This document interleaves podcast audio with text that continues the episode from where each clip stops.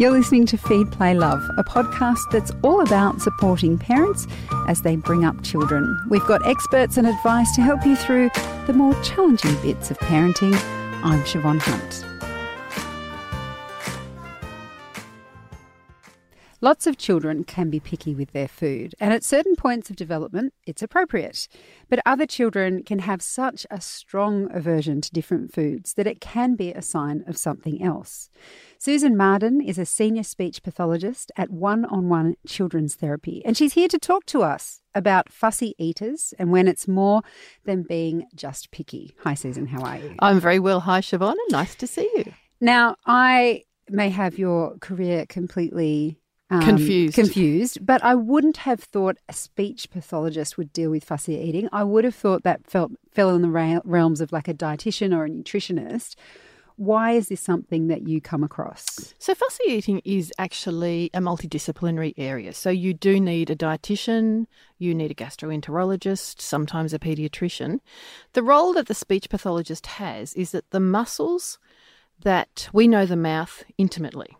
So the muscles that we use for speech are also the same muscles that we use for feeding. So our understanding of all the oral motor control, how you use your muscles, what you do with them, um, we can apply that to feeding. And in fact, children who have feeding issues early will often go on to have speech issues because they haven't used their muscles appropriately to develop their speech. Right. Yeah. So you could be involved with a fussy eater early on. Is that how it works? Or do, do children normally come to you when they're a bit older, like four or five? What do you oh, see? Oh, no, it starts early. So children can be born with issues that are going to cause fussy eating. Prematurity is something that can cause fussy eating. Certainly, various disabilities can cause fussy eating.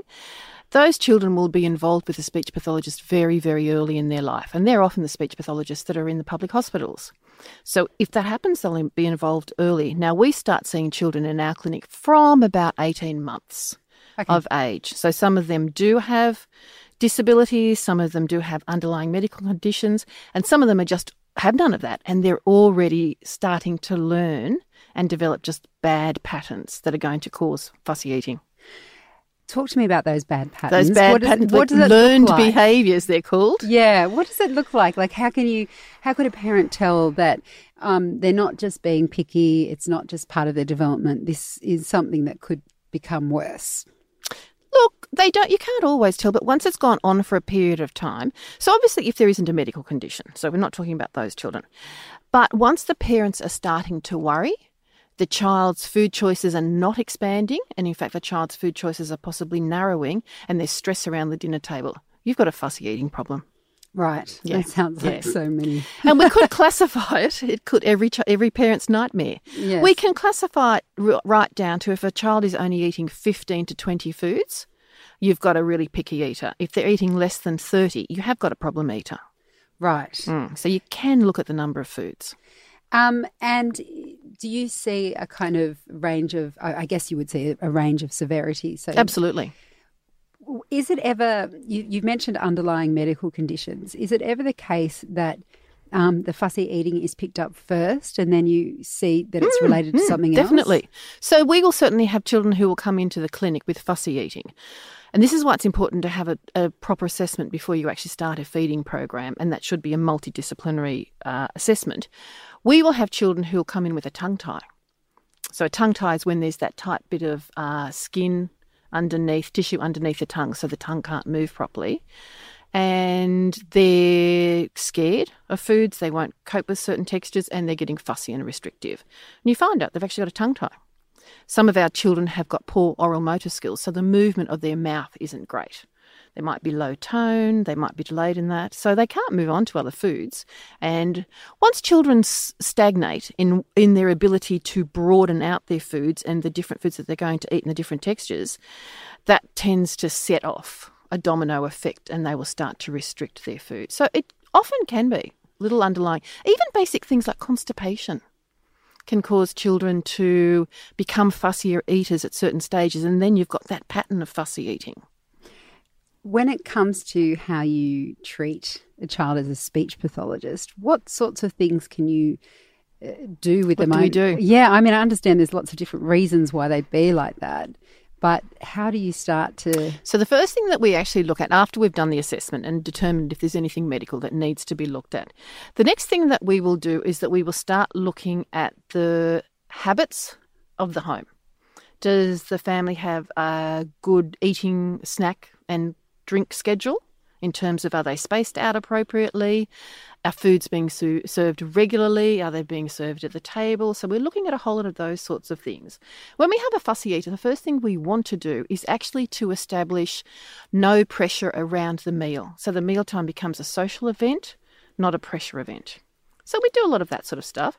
Then when we're actually with the child, I mean, clearly if the child has oral motor issues, we're going to start looking at their chewing, uh, if they've got issues with their tongue, we're going to look at those sorts of things.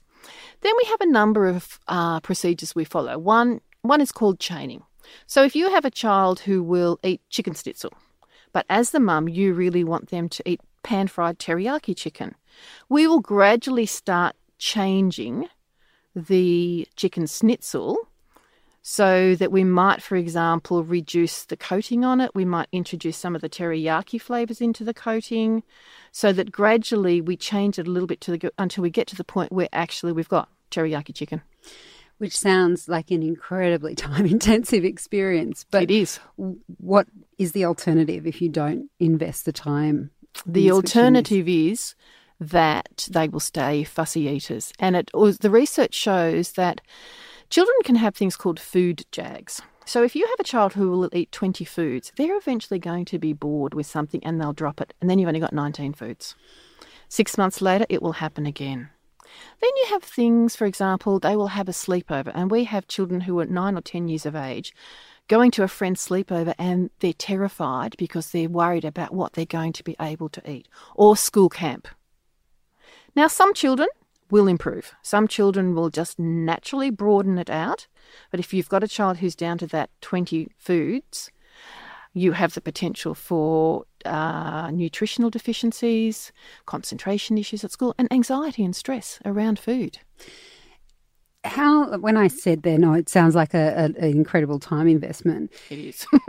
which it is. Um, if if a parent had to try and get their head around it, obviously everyone's different. But mm. what would you say is a reasonable time frame for something like this to work or change a child's eating habits?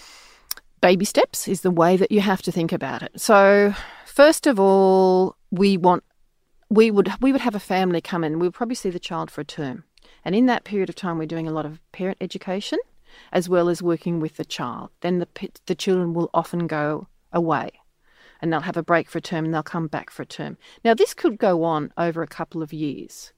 And if every time they come, they add three or four different foods in, in two years' time, you've got another 20 foods. Yeah. And we also have some families who only come for a 10 week block. They take all the skills that way, and then we see them in a year. Mm. And then we have some kids who come every week for two years. Yeah, I'm just trying to think what would work with my family. I, I think my... you'd be there for five years, Siobhan. yeah, possibly. it varies. Mm. Mm. And have you seen many children? Um, I mean, like you said, many parents and families come in and then they leave. Have mm. you seen many children come back who have improved? And, and what absolutely, of, definitely, what kind of impact do you see in the family from that? What we see is enjoyment around the dinner table. So they're talking, the conversation is around social sorts of things. They're now being invited out a lot more, a lot more.